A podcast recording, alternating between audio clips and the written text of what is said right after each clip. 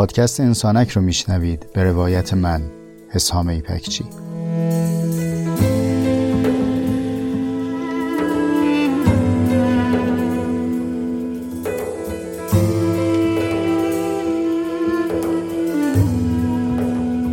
پادکست انسانک مجموعی از جستارهای صوتی است که توی اون تجربیات زیسته و روزمرگی هامون رو با عمقی کمی بیش از معمول روایت می‌کنم.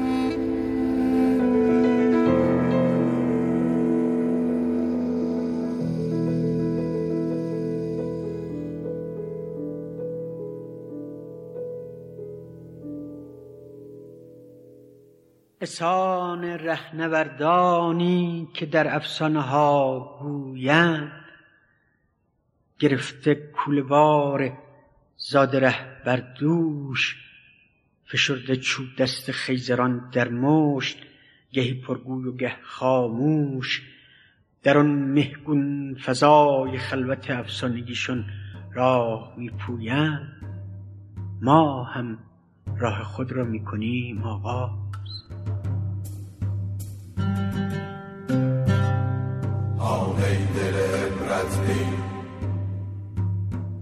از دید نظر کن ها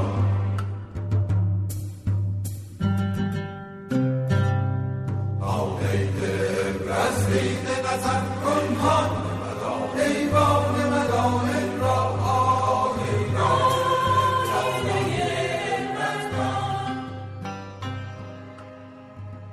متشکرم خدا خواستم تجربه زیستتون رو در خصوص این موضوع در اختیار قرار بدیم که توی این مسیری که طی میشه حالا پدر مادر و کودک ممکنه که در بعضی اوقات دچار ملال هم بشه پدر یا مادر. دچار سرور میشه همه چی هستش ولی ملال هم هست. شما تو پادکست انسانک به ملال زوجیت اشاره کردیم و خب کودک فرق می‌کنه. تجربه زیستی شما برخورد ملال چی بوده بپرزنید دوست داشتم الان بگم سوال بعدی لطفا. من همون ملال زوجیت هم که ساختم الان پشیمونم. تنها آن که بزرگترین جا را به خود اختصاص نمی‌دهد از شادی لبخند بهره می‌تواند داشت. آنکه جای کافی برای دیگران دارد سمیمانه تر می‌تواند با دیگران بخندد با دیگران بگرید.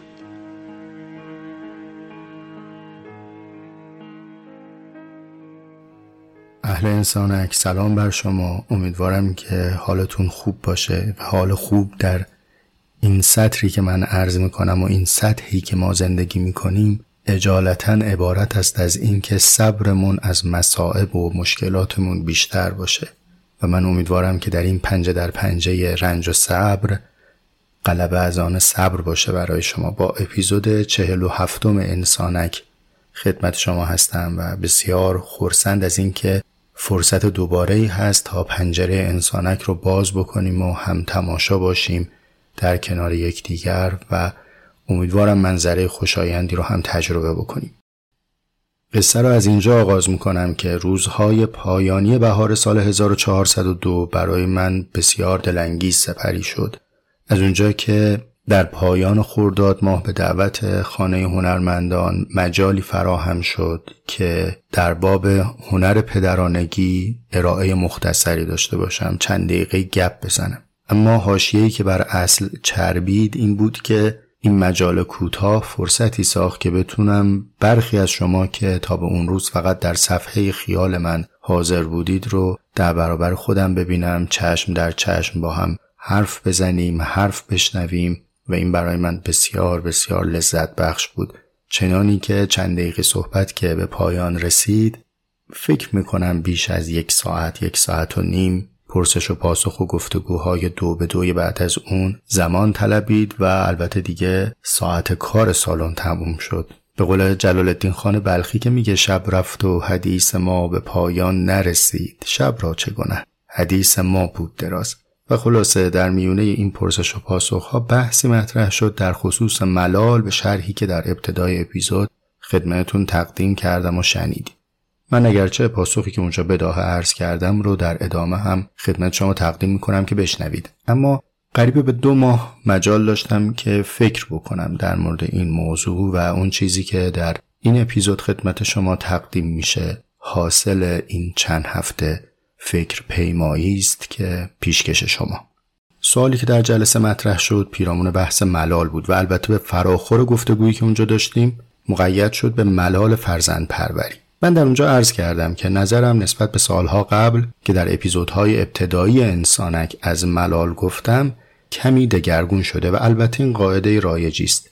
یعنی قریب به اتفاق اپیزودهای گذشته رو اگر دوباره با هم مرور بکنیم من ارزهای متفاوتی دارم و چه بسا شما هم نسبت به اون موضوعات امروز دیدگاه متفاوتی داشته باشید. این اقتضای تفکره. تفکر سفره. برخلاف ایدولوژی که توهم در مقصد بودن رو از اول داره. یعنی کسی که بر مبنای ایدولوژی به درست و غلط ها می‌خواد برسه از اول میگه خب جوابا که تو جیبمه. برم ببینم در مصادیق کدوم ها با این جوابایی که من دارم تطبیق داره. اما کسی که داره تفکر می‌کنه مسافره و در جریان سفر برخی از مناظر رو با وضوح بیشتری می‌بینه از برخی از تجربه ها عبور می‌کنه به نادرستی بعضی گزاره ها می‌رسه یا درستی بعضی گزاره هایی که نادرست میپنداشته رو درک می‌کنه و این اقتضای پیمودنه. حالا در مورد ملال که مشخصا در اپیزود ملال زوجیت من در موردش ارزهایی رو داشتم این تجربه برای من حاصل شد. برای اینکه سیر تفکر رو با هم دیگه مشق کنیم خدمتتون عرض می‌کنم که تردید از کجا حاصل شد؟ از اینجا که من دیدم آن چیزی که می‌خوانم و در حوزه نظر باهاش روبروم انتباق کامل با تجربم نداره. این نکته مهمیه که آیا ما از تجربه به نظریه می‌رسیم یا از نظریه به تجربه می‌رسیم؟ ما اول در میدان زندگی چیزهایی رو میچشیم بعد میریم فکر می‌کنیم براش قاعده درک می‌کنیم یا بالعکس اول قاعده درک می‌کنیم بعد سعی می‌کنیم تجربیات زندگیمون رو با اون قواعد تطبیق بدیم. من نمی‌خوام الان بین این دو گزار صفر و یکی بحث کنم و بگم فقط یکی از این دو صحیحه. اما یه تذکری رو عرض می‌کنم از زبان شوپنهاور. شوپنهاور میگه اون کسانی که یه چیزی رو به مدد فکر خودشون ادراک خودشون تجربه می‌کنن و فهم می‌کنن اما این فهم رو معلق نگه میدارن نمیپذیرن تا زمانی که به تایید خرد دیگری برسه. برن تو نظریا پیدا کنن ببینن یه کسی دیگه هم اینو تایید کرده. برن در پرسجو از فهم عامه تاییدیه دریافت بکنن که این تجربه تجربه مقبولیه. شوپنهاور به این گروه میگه چلمن البته یه چیز دیگه میگه در ترجمه فارسی گفتن چلمن ترجمه دور از معنایی هم نیست. شوپنهاور هم قریب به همین مضامین مد نظرش بوده. من در این خصوص توضیح مفصلی رو در جرعه سی و چهارم پادکست می به اسم چلمنیسم عرض کردم. می‌تونید رو وبسایت می.ir هم متن جرعه رو ببینید هم لینک های دسترسی برای شنیدنش در اختیارتون هست. پس الان به این بحث نمی‌خوام برگردم. تذکرم فقط از این جهته که من وقتی در تجربه زیسته خودم جاهایی رو پیدا می‌کنم که حضور در نقطه وصل برای من ملال انگیز نیست باب تردید بر من گشوده میشه و باید دوباره فکر بکنم که آیا همچنان به آن چیزی که شوپنهاور گفته بود باور دارم یا حالا نقدهایی به گمانم میاد؟ روش صحیح نقد کردن یا گفتگوی نقادانه اینه که ما وقتی می‌خوایم یک گزاره رو نقد کنیم ابتدا اون رو به درستی نقل کنیم. یه روش ناجوان مردانه یا یک ترفند رایج در نقد نظریات دیگران اینه که او رو معیوب نقل می‌کنن. وقتی معیوب نقل بکنن یعنی از ابتدا به نحوی ارائه شده و به میدان اومده که مستحق شکسته. و این خیلی رایجه.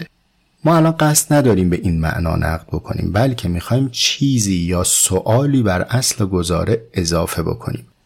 برای اینکه این نقل نقل دقیقی باشه من شما رو ارجا میدم به اون چیزی که در اپیزود ملال زوجیت عرض شده و البته بهتر و دقیقتر و جامعتر سخنرانی جناب استاد ملکیان هست در خصوص ملال.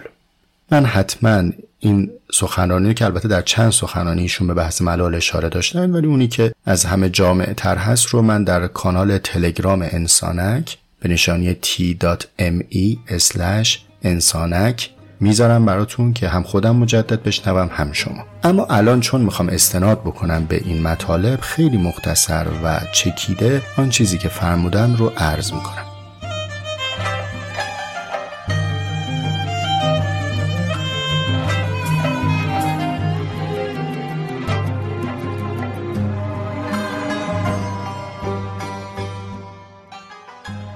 این مقدمه رو در ذهن داشته باشید. شوپنهاور میگه وقتی ما یه چیزی رو میل کردیم و به آنچه میل کردیم می‌رسیم در دوام این وصل دچار ملال میشیم.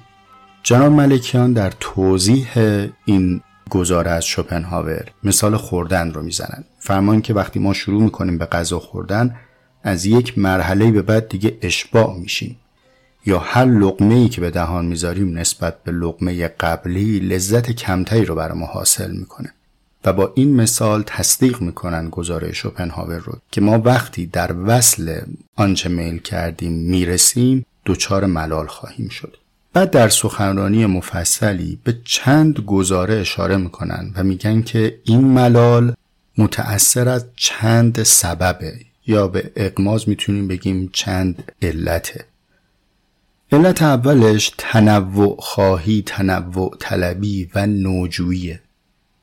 یعنی ما بهران چیزی که می‌رسیم آن چیز رو برای خودمون نابسنده می‌دونیم کافی نمی‌دونیم. پس میریم به سراغ تجربه نو و خواسته تازه. اینجا اگر که به ما بگن در همان خواسته سابق متوقف بمون در واقع این توقف است که برای ما ملال انگیزه چون نوخواهی ما سرکوب شده. این یک سبب. سبب دوم اینه که تکرار مقوله ملال انگیزیه یعنی ما وقتی یک تجربه رو به همان نحو پیشین تکرار می‌کنیم فرصت کشف و فهم جدید برای ما ایجاد نمی‌کنه. مزه جدیدی برای ما حاصل نمی‌کنه. بنابراین از این موقعیت تکراری معلول میشیم. برامون دلزدگی به همراه میاره این هم سبب دوم. سبب سوم که اتفاقا به نظر من از بقیه جالبتر میاد و برای خودم جذاب بود اینه که ما در مرحله انتظار توقع صحیحی برای خودمون تعریف نمی کنیم. یعنی انتظارمون از لذت از حز و مزه آن چیزی که آرزوش رو داریم بیش از اونیه که آن چیز در صورت حاضر شدنش بزاعت لذت بخشی داره و می‌تونه ما رو از این لذت بهره کنه به عنوان مثال کار حدی از لذت داره رابطه عاطفی حدی از لذت داره. رابطه جنسی حدی از لذت داره. و ما هر کدوم از این حدود رو اگر اقراغامیز برای خودمون تلقی کرده باشیم وقتی که تجربهش می‌کنیم به خاطر عدم انتباق تجربه با توقع دچار ملال میشیم. با این سه سبب یه سری راهکارهایی هم پیشنهاد میشه برای اینکه ما مبتلای به ملال نشیم. مثل اینکه قناعت کنیم یا سعی بکنیم که با توجه به جزئیات یک امر او رو برای خودمون نامکرر بدونیم. مثال جالبی که ایشون می‌زنن میگن اگر که شما یه لیوان آب رو فقط در نقش مصرف کننده و نوشنده باش مواجه بشید خب یه بار می‌خورید تموم میشه. و این تکرار برای شما ملال انگیزه ولی برای یک اندیشمندی که در جزئیات این آب دقت نظر داره در ترکیبش در چگالیش در خلوص و صافیش و هر آن چیزی که متخصصین این رشته بلد هستند هم آیا این در لحظه نوشیدن به پایان می‌رسه یا آب مقولی میشه که می‌شود سالها در اون تفکر کرد؟ این تفکر حاصل چیه؟ حاصل توجه به جزئیاته. یا زمانی که ما می‌خوایم آستانه لذتی رو برای خودمون مفروض بگیریم از ابتدا بدونیم که بزاعت این چیزی که می‌خوایم ازش لذت ببریم چقدره؟ چقدر طاقت لذیذ بودن داره؟ بار اضافه بر دوشش نذاریم که کمر خم بکنه و ما رو معلول بکنه. من خیلی خلاصه و به قدر فهم خودم از فرمایش های ایشون مطالب رو خدمتون عرض کردم. این جایگزین شنیدن اصل گفتگوی جناب ملکیان نیست ولی به همین قدر هم به نظرم می‌تونیم بهره ببریم و خیلی خلاصه مزه از آن چیزی که فرمودن رو در ذهن داشته باشیم.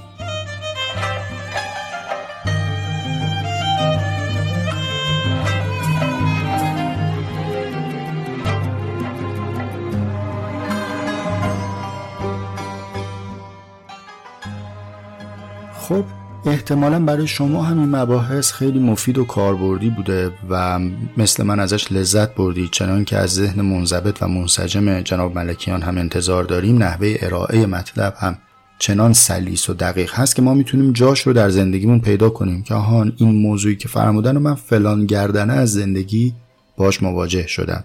یا این یکی نکته ای که گفتن مستاقش در تجربه زیسته من اینجاست. و من هم مثل شما همچین بهره ای رو بردم از مباحثی که گفته شده. بر مبنای همین ذهنیت هم اپیزود ملال زوجیت در چند سال قبل شکل گرفت و تقدیم شد. اما امروزی که دارم خدمت شما این اپیزود رو تقدیم می‌کنم دچار یک نابسندگی هم یعنی آن چیزی که گفته شده رو در خصوصش نه نقد خیلی شاگردانه سوالهایی دارم. سال اولم مربوط به روش استدلاله که الان خیلی نمی‌خوام بهش صحبت بکنم و اون هم استناد به تمثیل در مقام استدلال و تعمیم امر محسوس به امر معقوله. یعنی ما برای اینکه مخاطبمون رو قانع بکنیم براش مثال میاریم. چه مثالی از معده به عنوان یک مخزن واجد ظرفیت اسم می‌بریم میگیم همون جوری که تو در این غذا میریزی یه جایی پر میشه. پس آنگاه ممکن است که در مرحله عاطفه ورزی هم تو در یک رابطه عاطفی دچار سیری بشی. یا اگر ما هر قاشق غذایی رو که به دهان می‌گذاریم از لذتش کاسته میشه پس در رسیدن به هر میل دیگری هم این قاعده تکرار خواهد شد. اینکه این روش استدلال کفایت داره دقت داره یا نه رو شما با من یک سوال داشته باشید. هم من بهش بیشتر فکر می‌کنم هم شما. این هم مد نظر داریم که نسبت بین معده و غذا نسبت ظرف و مظروفه. یعنی دو چیز از هم جدا یکی در برگیرنده آن دیگری است اما آیا لزوما در خصوص امر معقول مثل دانش مثل محبت همین اتفاق میفته ما وقتی مهر دریافت می‌کنیم آن جایی که مخزن حزم این دریافت هست جنس متمایزی داره یا او هم از جنس عقله از جنس عاطفه است. اهمیت این تفکیک چیه؟ اگر از جنس خودش باشه بر حجم ظرف اضافه می‌کنه. یعنی شما وقتی که آن چیزی که دریافت می‌کنید خودش از جنس عقله اینطور نیست که ظرف عقلتون پر بشه بلکه ظرف بزرگتر میشه. پس باز هم می‌خواهید. ما با خوندن کتاب ها عقلمون پر نمیشه. اتشمون به دانستن بیشتر میشه چرا؟ چون ظرف داره بزرگتر میشه. و اما صرف نظر از این نکته و سوال در خصوص نحوه استدلال من یه نکته هم در خصوص جامعیت این تقسیم بندی دارم و یه چیزی انگار در سراسر گفتگو فرض گرفته شده و اونم اینه که اگر ما به یک موضوع میلی می‌رسیم و در این رسیدن دوچار ملال میشیم همش برگردن ماست. ما یعنی کی؟ یعنی منی که به اون موضوع میلم رسیدم. یا دارم نوجویی می‌کنم یا به خاطر عدم دقت در جزئیات گرفتار ملال میشم یا آستانه لذت بردنم از اول درست کوک نکردم و همه این مسئولیت افتاده بر دوش من. پرسش اینجاست که آیا خود آن موضوع آن امری که ما از اون ملول میشیم مسلوب الاراده است فاقد اثره این شاید از نتایج اون قیاس باشه. چون قضا نسبت به من مفعول میله هوا نسبت به ریه من مفعول تنفسه. ولی آیا در یک رابطه عاطفی در یک رابطه همکاری در یک پیمان اجتماعی در یک رابطه بین حاکمیت و ملت اونجا هم اراده فقط یه سمت ماجرا قلمبه شده و طرف مقابل بی اراده است؟ یا ما وقتی داریم در خصوص ملال در حیات انسانی صحبت می‌کنیم باید به مسئولیت طرفین ماجرا توجه داشته باشیم. با این پیش درآمد من پاسخی که در جلسه خدمت عزیز سوال کننده تقدیم کردم رو اینجا برای شما ارائه میدم و بعد یه توضیحات تکمیلی دارم که تقدیمتون خواهم کرد. هانه دل عبرت بین از دید نظر کن هان. ایوان مدائن را آینه عبرت یک ره لب دجله منزل به مدائن کن. و دید دوم دجله بر خاک مدائن را. این هست همان ایوان که از نقش رخ مردم خاک در او بودی. دیوار نگارستان گفتی که کجا رفتند؟ آن تاج وران اینک زیشان شکم خاک است آبستن جاویدان واقعیتش اینه که یه کمی رو کلمه ملال به نسبت دو سال پیش که در موردش صحبت کردم الان فهم متفاوت دارم و به جهت اینکه شوپنهاور در بحث ملال اینطور میگه. میگه شما وقتی که می‌رسید به یک نیازی و یک آرزوی برآورده شده ای دارید در پایداری اون آرزو به ملال مبتلا میشید و مثال پاندول رو می‌زنه. میگه میگه ما بین خواسته ها و ملال در حال آمده شدیم. من برهان نظری برای رد این کلمات ندارم. فقط خودم در زیستنم گاهی به آرزوهایی رسیدم که هرچی هم واسطادم ملول نشدم. اتفاقا آن چیزی که ما رو به ملال مبتلا می‌کنه به فهم من دیگه چون شما از ریفرنس تجربه پرسید از من اینه که ما خورده نارضایتی هایی دوچار میشیم که این خورده نارضایتی ها به مرور ما رو دچار زوال رضا می‌کنه رضایتمون از دست میره. مثال محیط کار رو می‌زنم چون به هیچ جا بر نمی‌خوره. من نشستم توی محیط کاری رنگ میزم و دوست ندارم. قاب رو دیوار رو دوست ندارم کاغذ دیواری هم دوست ندارم بوق بیرونم اذیت هم می‌کنه اینا. ببین آهسته آهسته من رضایت خودم نسبت به فضا رو از دست میدم. این ملال نیست. چون من ممکنه در وصل یاری باشم صد سالم بشینم ملول نشم. شوپنهاور چون خودش اینو تجربه نکرده بوده احتمالا مبتنی بر تجربه زیسته خودش گفته الا بالله هر که رسید به ملال می‌رسد. من میگم اون خودش یک کنش منفیه یک خورده نارضایتی هایی داره اتفاق میفته یه روز من میرم پیش رئیسم میگم دیگه نمی‌خوام کار کنم. اینو شاید خیلی ها تجربه کردید. بعد می‌خوام مشکل چی؟ و تو هرچی فکر می‌کنی الان من چی بگم؟ چون پر از خورده نارضایتی هایی هستم که هیچ کدومش به تمسم الان اگر میگم کاغذ دیواری دوست ندارم به من نمیگه دیوانه ای مدی استفا میدی کاغذ دیواری رو دوست نداری. برمیگرده میگه خب من آتو من پولتو بیشتر میدم. و تو میگی که باشه. ادامه میدی و با نارضایتی دوباره برمیگردی. یه وقتی می‌بینی در یک رابطه زوجیت که شما ملال زوجیت اشاره کردی رنگ لباس و نحوه خندیدن و مسواک می‌زنه نمی‌زنه اینا همه کنار هم جمع میشه. میشه زوال رضا نه, نه اینکه ملال. حالا با این مقدمات برگردم سراغ فرزنداری. من در فرزنداری این رو به یک جهت احتمال وقوعش رو کمتر می‌دونم.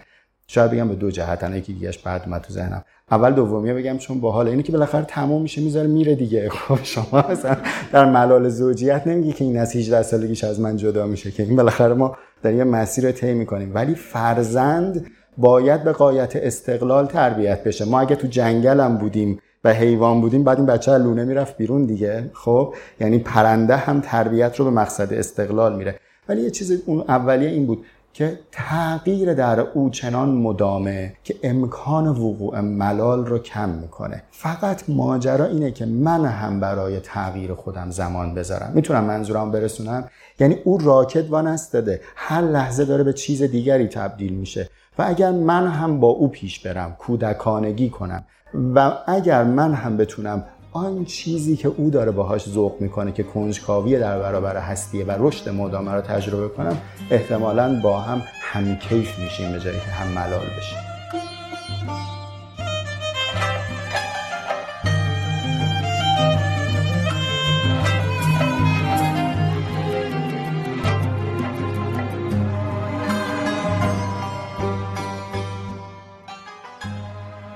قبل از اینکه توضیح تکمیلیم رو خدمت شما تقدیم بکنم یه یادآوری بگم. به خاطرتون هست که در اپیزودهای اخیر انسانک متوجه چه موضوعی هستیم؟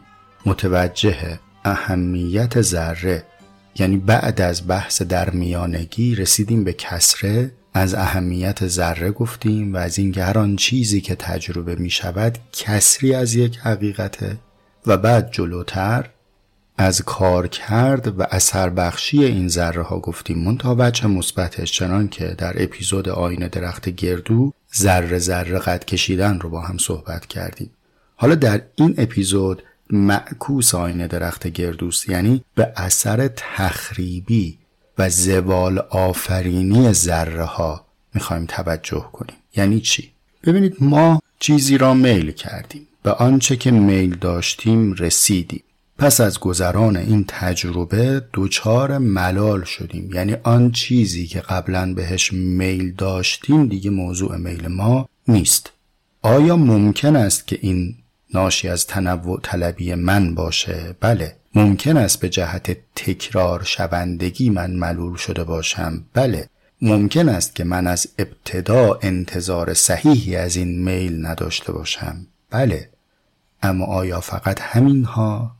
نه خیر. یه وقتی هست که من نه تنوع طلبم نه مسئلم تکرار نه فهم ابتداییم غلط بوده. بلکه اون چیزی که بهش میل داشتم در حال غروبه در حال افوله داره ذره ذره آب میشه.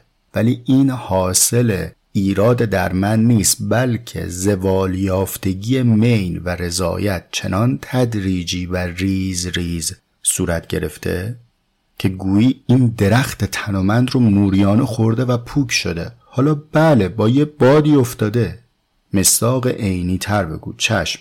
مثل در یک رابطه عاطفی به خاطر خورده کارهای کرده و ناکرده طرف مقابل من رضایتم از او آسیب می‌بینه. در واقع یک کنش از او یا یک عدم کنش و سلب کنش از اوست که داره میل رو در من می‌کشه. اینا معمولا انقدر جزئی و ریزن که به تنهایی از عهده ناراضی ساختن ما بر نمیان. لزوما نحوه حرف زدن یک نفر کافی نیست برای اینکه بگیم دیگه نمی‌خوایم باش زندگی بکنیم. رفتارهای اجتماعیش چه بسا کافی نیست برای اینکه ما به نارضایتی کامل برسیم. کم توانیش در اداره زندگی و مدیریت معاش هم کافی نیست. مسواک نزدن و اتکلون نزدن و استهمام نکردن و آراسته نبودن و چه و چه و چه هم به تنهایی کافی نیست. اما سوال اینه اگر همه اینها تدریجا رخ داد آیا باز هم کافی نیست؟ من در اون جلسه مثال رابطه بین نیروی کار، نیروی انسانی و محیط کار رو عرض کردم. چرا انقدر در دنیا دارن انرژی و توان صرف می‌کنن برای دلانگیز کردن محیط کار؟ چون همین رنگ دیوار مدل میز بی تأثیری نیروی کار در انتخاب حتی یک قاب بر روی دیوار تکلیف به لباسهای فرم و انبوهی از جزئیات فرد رو به اینجا میرسونه که اینجا دیگه جای من نیست. حالا شما اگر در مذاکره پایانی بگی من دوزار دهشه رو می‌ذارم اصلا دردت چیه که نمی‌خوای دیگه با ما کار بکنی؟ و هیچی نمی‌تونه بگه. چون می‌دونه هیچ کدوم از این ذره ها به تنهایی قانع کننده نیست. برشمردن انبوهی از این ذره ها هم دو هفته جلسه می‌خواد. نمیشه مثلا چهار پنج سال در نیم ساعت گفت که. خب پس اینم عملی نیست. بنابراین ما نمیشنویم که نارضایتی طرف مقابل از چیست. میریم به یک بهانه اکتفا می‌کنیم. ولی در واقع در مسیر زندگی این ملال پدید اومده. اون رضایت زوال یافته. پس همیشه تنوع طلبی میل کننده نیست. انتظار غلط میل کننده نیست. یه جاهای مسئولیت آن سمت میدانه. ملتی اگر در برابر حاکمیت خودش به زوال رضایت می‌رسه به خاطر این نیست که خوشی زده زیر دلش از بس غرق نعمت درک نمی‌کنه که وسط چه بهشتی داره زندگی می‌کنه. نه مسئله اینه که انقدر در طول سالها سالها سالها یک نسل رضایتش خورده میشه. با ذره ذره خطاها با خورد ظلمها با قطر قطر ناکارآمدی ها و ناصداقتی ها که می‌رسه به یه نقطه‌ای که دیگه رضایت مرده تمام شده. این رضایت زوال یافته. حالا دیگه اینجا تو فرصتی نداری که بخوای ذره ذره رضایت رو بسازی چون این نسل از تو عبور کرد ما نمی‌تونیم به اون دو نفری که در یک رابطه عاطفی رسیدن به مرحله پایانی و ملال درشون حاصل شده و رضایت درشون زوال یافته بگیم خب حالا برید یه هفته دیگه تمرین کنید. من البته که در کسبت درمانگر و تراپیست و اینا این حرفا رو نمیگم. هر آن چیزی که میگم به قدر بزاعت فهم یک نفر در اکنونه. چه بسا دو سال دیگه هم عرایز الانم رو نقد بکنم و حق غلط کردن و اشتباه رو برای خودم قائلم. اما هر زمینه که علل اصول زوال رضا ذره ذره و در مدت پدید میاد و فرایند برگشت ناپذیری داره حالا فایده عملی این حرفایی که الان زدی چیه حسام؟ فایدهش اینجاست همانطور که در اپیزود آین درخت گردو به اینجا منتهی شد که از خورد دستاوردها و خورد موفقیتها قافل نشیم و امیدوار باشیم که این قد کشیدن همواره و مستمر به میزان هر روز کمی بیش از هیچ می‌تونه ما رو به تنومندترین درخت باغچه بدل کنه. دلواپس عکس ماجرا هم باشیم. خرد نارضایتی ها و ذره ذره زبال یافتن رضایت می‌تونه درخت تنومندی رو با یک نسیم از پا در بیاره چون چنان با تدریج از تو پوک شده که در لحظه سقوط به ظاهر فقط یک نسیم وزیده یک تبر بهش خورده یک تکیه اضافی بهش اومده. اما به واقع انبوه نارضایتی های قبلی دست به دست داده که امروز رو بکنه لحظه واقعه. چنین نیست که یک نفر در معرض یک دلبری قرار بگیره و یک دفعه مهر چندین و چند سال از ذهنش بره.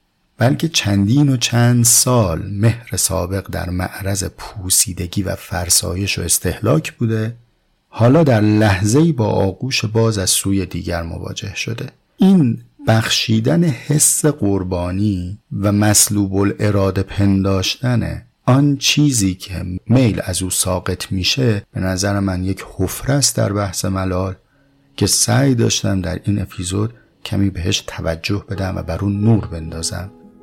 و القصه روایت به پایان ببرم. ما بخوایم یا نخوایم رویده در این زوالزار جهانیم. جهانی که همه بهارهاش زایده خزان هاست همه رویدن هاش سمره بریدن هاست ما ناگزیرانه از ترس فرعون فرسودگی و دلزدگی چاره نداریم جز اینکه میله ها رو به نیل بندازیم و بعد چشم امید به اتفاق بدوزیم. اگر اقبال یار بشه دامن آسیهی شامل حال بشه و این میل برسه به دلداری و به میزبانی که باید اون وقتی که حتی در این فرعون سرای دنیا هم ذوق ما پر می‌گیره. و خوشا به حال انسانی که ذوق پر گرفته داره. خوشا به حال انسانی که شوق شعله ور داره. چنین انسانی معجزش شکافتن نیل روزمرگی هاست. چنین انسانی زمزمش رجزخانی است. رواست اگر زیر لب بگه ما فاتحان قلعه های فخر تاریخیم. شاهدان شهرهای شوکت هر قرن ما ما راویان قصه های شاد و شیرینیم شاهدان شهرهای شوکت هر قرن. ما یادگار اسمت غمگین اعثاریم ما راویان قصه های شاد و شیرینیم. قصه های آسمان پاک نور جاری. آب سرد تاری خاک. قصه های خوشترین پیغام از زلال جویبار روشن ایام. قصه های بیشه انبوه پشتش کور پایش نه. قصه های دست گرم دوست در شبهای سرد شهر. ما کاروان ساغر و چنگیم. لولیان چنگمون افسانگوی زندگیمون زندگیمون شعر و افسانه ساقیان مست و مستانه. آن کجاست تخت قرن؟ ما برای فتح می آییم تا که هیچ استانش بکشا